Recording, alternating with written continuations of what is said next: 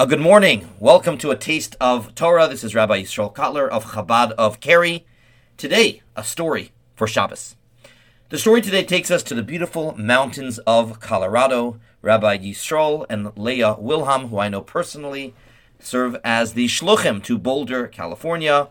They have a beautiful Chabad house, very, very active, especially amongst the thousands of students who are engaged in all the activities that they do. And they have a beautiful tradition that I find very meaningful the day after Simchat Torah, Rabbi Wilhelm and his wife go away. It may not be long, it may not be far away, it's just to the mountains.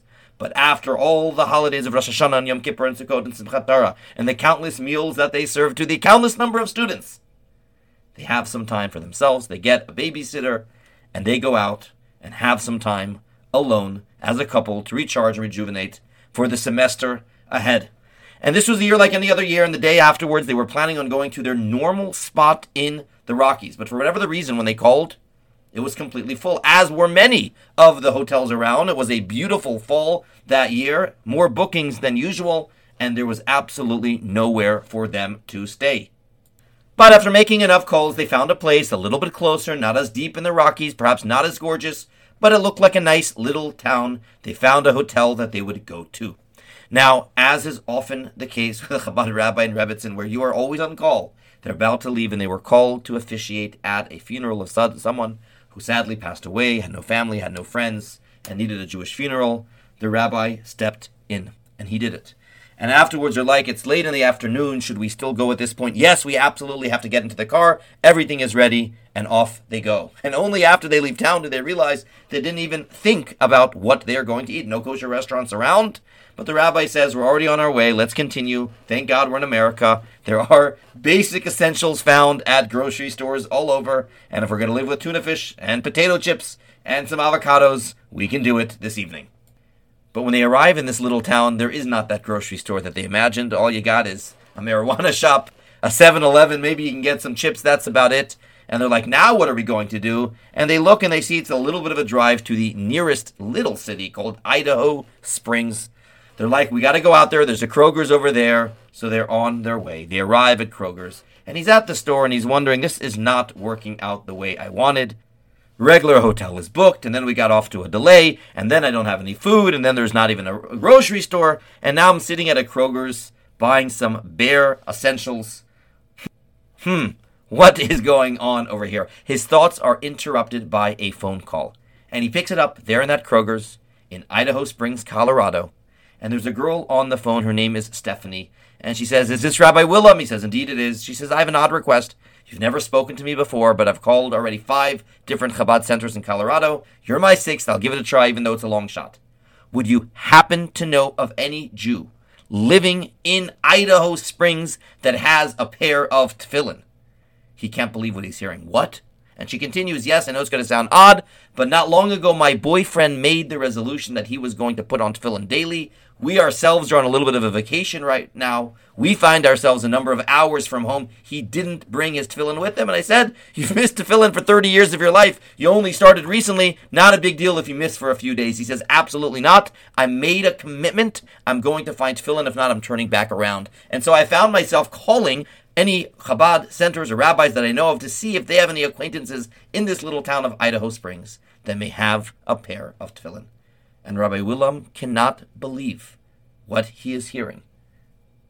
This is the sort of stuff you read in books. The fact that such a divine providence would be happening to him at this moment, it is beyond extraordinary. He then asks Stephanie, Where are you right now? as he has tears in his eyes.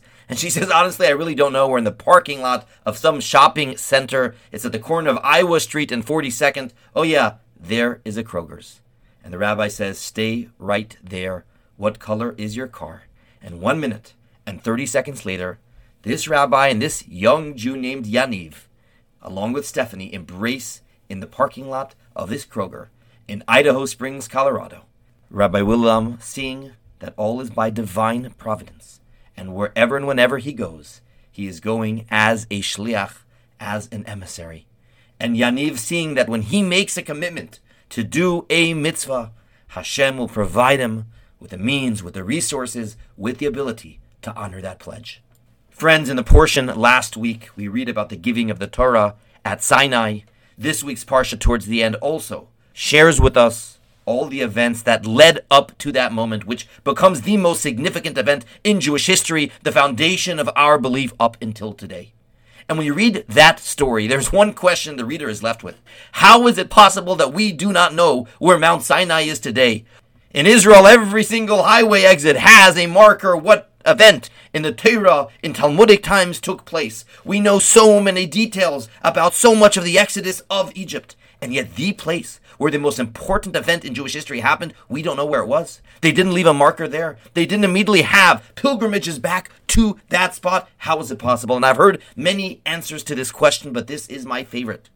We know that there are certain places by which you have an immediate emotional association. You go by your favorite restaurant and all of a sudden you begin to get hungry just driving by. You drive by a hospital and you relive the traumatic experiences that happened over there. This is the way our mind, our body, our heart, our soul works, these associations. However, when it comes to the Torah, there should be no such association to one place.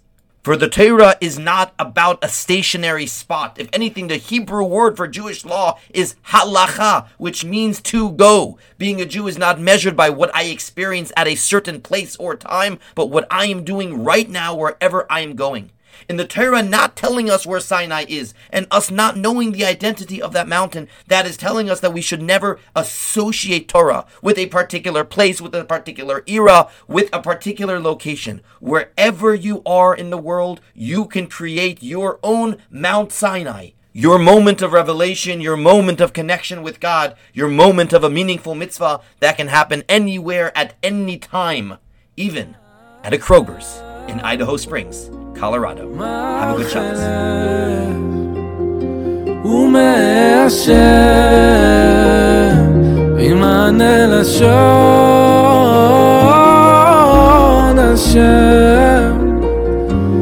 שפתי תפתח